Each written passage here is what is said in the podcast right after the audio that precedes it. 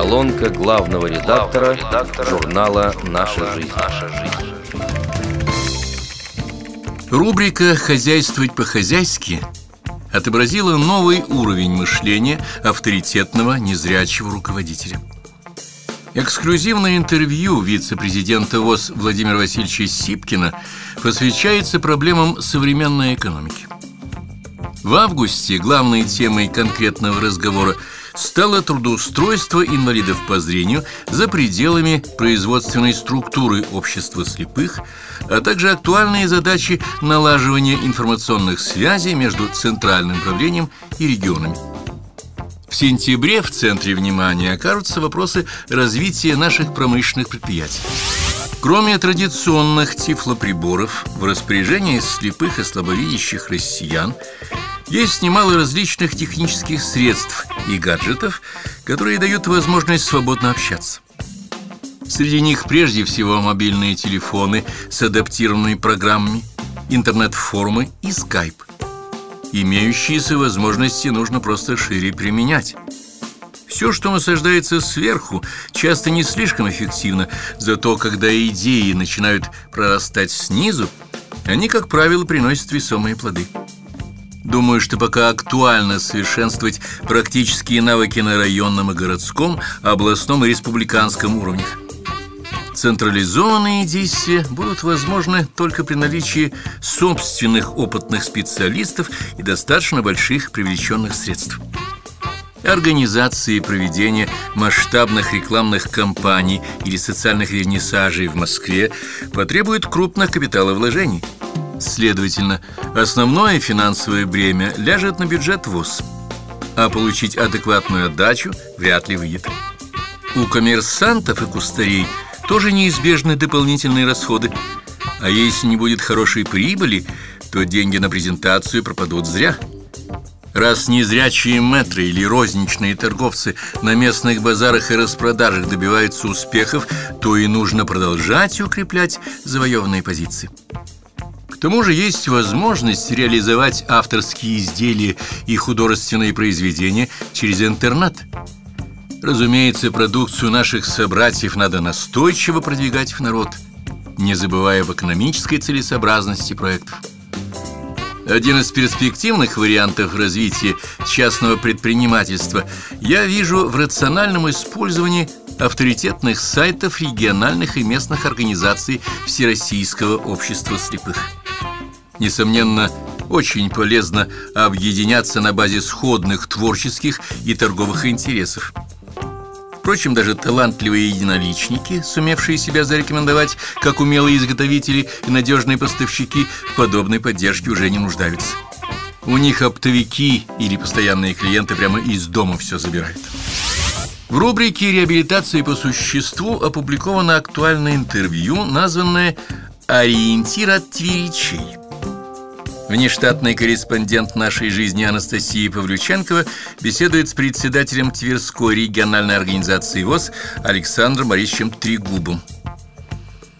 Государственная программа «Доступная среда» на 2011-2015 годы, принятая в соответствии с требованиями Конвенции ООН о правах инвалидов, явилась для нашей страны своеобразным ноу-хау – потому что вопросы обеспечения доступности объектов инфраструктуры и качества предоставления услуг для разных категорий инвалидов никогда прежде в таком масштабе не рассматривались.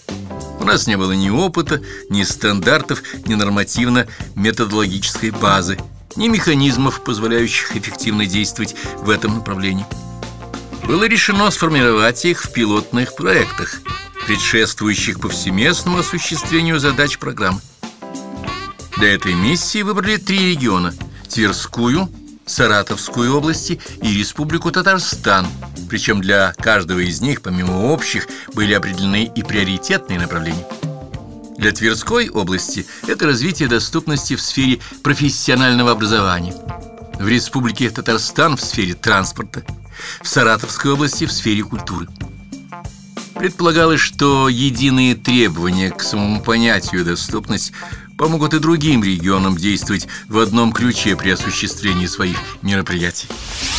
Современная поэзия в номере представлена творчеством Александра Лебедева из Краснодарского края. Предлагаем вашему вниманию одно из программных стихотворений незрячего автора. Цветущий сад, ручей, бегущий с гор, Зеленый лес, родник, что у опушки, Полей пшеничных золотой простор, Трель соловья, гадание кукушки И в синем небе радуги дугу, Что после ливня летнего повисла. Мою Кубань, цветы, что на лугу, И землю, ту, что от дождя раскисла, И первый луч в малиновой заре, Закат, что прячет солнце виновато На склоне дня в небесном янтаре, Все это в жизни видел я когда-то. Как рассказать об этой красоте тем, кто не видит с самого рождения? Как им увидеть в полной темноте свой новый день во время пробуждения? Они услышат пение первых птиц, прохладу, свежесть ощутят при этом, но как не поднимать бы им ресниц, не любоваться розовым рассветом? Не так уж плохо все в моей судьбе, Хоть в жизни рок судьбы меня обидел, Могу легко представить все себе, Ведь я же это все когда-то видел. Да, мир цветной, красивый и большой, Своим слепым мне не окинуть взглядом. Я слеп глазами, но не слеп душой, И значит, я не хуже тех, кто рядом. В интерактивном материале «Заслуженное признание» представлена очередная личность с большой буквы.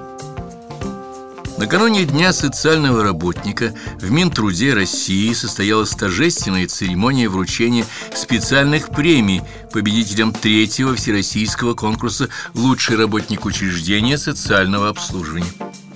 Определены 20 номинаций, в каждой три победителя – Почетные грамоты лауреатам вручали председатель правительства Российской Федерации Дмитрий Анатольевич Медведев и его заместитель Ольга Юрьевна Голодец. Председатель Тюменской областной организации ВОЗ Галина Тунгусова побеседовала со специалистом по профессиональной ориентации инвалидов Центра медицинской и социальной реабилитации «Пышма» Анатолием Киселевым, который в этом году стал победителем в номинации «Лучший специалист по реабилитации инвалидов учреждений социального обслуживания». Дискуссионный клуб призывает читателей обсудить проблему речевого и литературного негатива – незримое присутствие которого невольно переносится на тотальников. Объяснить непрофильный интерес к приключенческой романистике довольно легко, ведь там регулярно встречаются неприятные для членов ВОЗ выражения. Достаточно вспомнить, что слова различных частей речи с корнями слеп имеют огромное количество значений, в том числе переносных. Они являются общепризнанными синонимами некоторых понятий с отрицательным окрасом. Издавна ими принято охарактеризовывать людей недальновидных, бестолковых или слабохарактерных. Почему-то никому не приходит в голову употреблять сочетание «глухой фанатик» или «умственно отсталое орудие чужой воли». Даже незрячий или близорукий в данном контексте не смотрится. вот традиционное определение инвалида без остатка зрения подходит идеально. За какие преступления на обиженных судьбой горемых взвалили тяготы напрасно? Нам и так хватает повседневных испытаний, а тут еще обидные сравнения, которые невольно, пусть на подсознательном уровне, все равно ассоциируются с носителем черных очков и белой трости. Имидж граждан с офтальмологическими заболеваниями неизбежно страдает. Со стороны основной части населения наблюдается дремучее непонимание чужих проблем – что достаточно типично, можно сказать, привычно для социума. Поныне рискованные недоразумения филологического характера нередко провоцируются литературно-художественными или научно-исследовательскими, журналистскими или ораторскими штурмами. В свою очередь, они сопровождаются взрывами негодования или презрительного отторжения, что чревато опасными конфликтами, порой перетекающими из гуманитарной плоскости в физические столкновения. С толерантностью у нас пока плохо. Как жаль, что истина опять рождает в немощных обиду. Что ж, не показывая виду, ее приходится глотать. Минувших лет забытый ссор и переносные значения роняют мозг в ночные бденья, давая творчеству простор. Владимир Бухтияров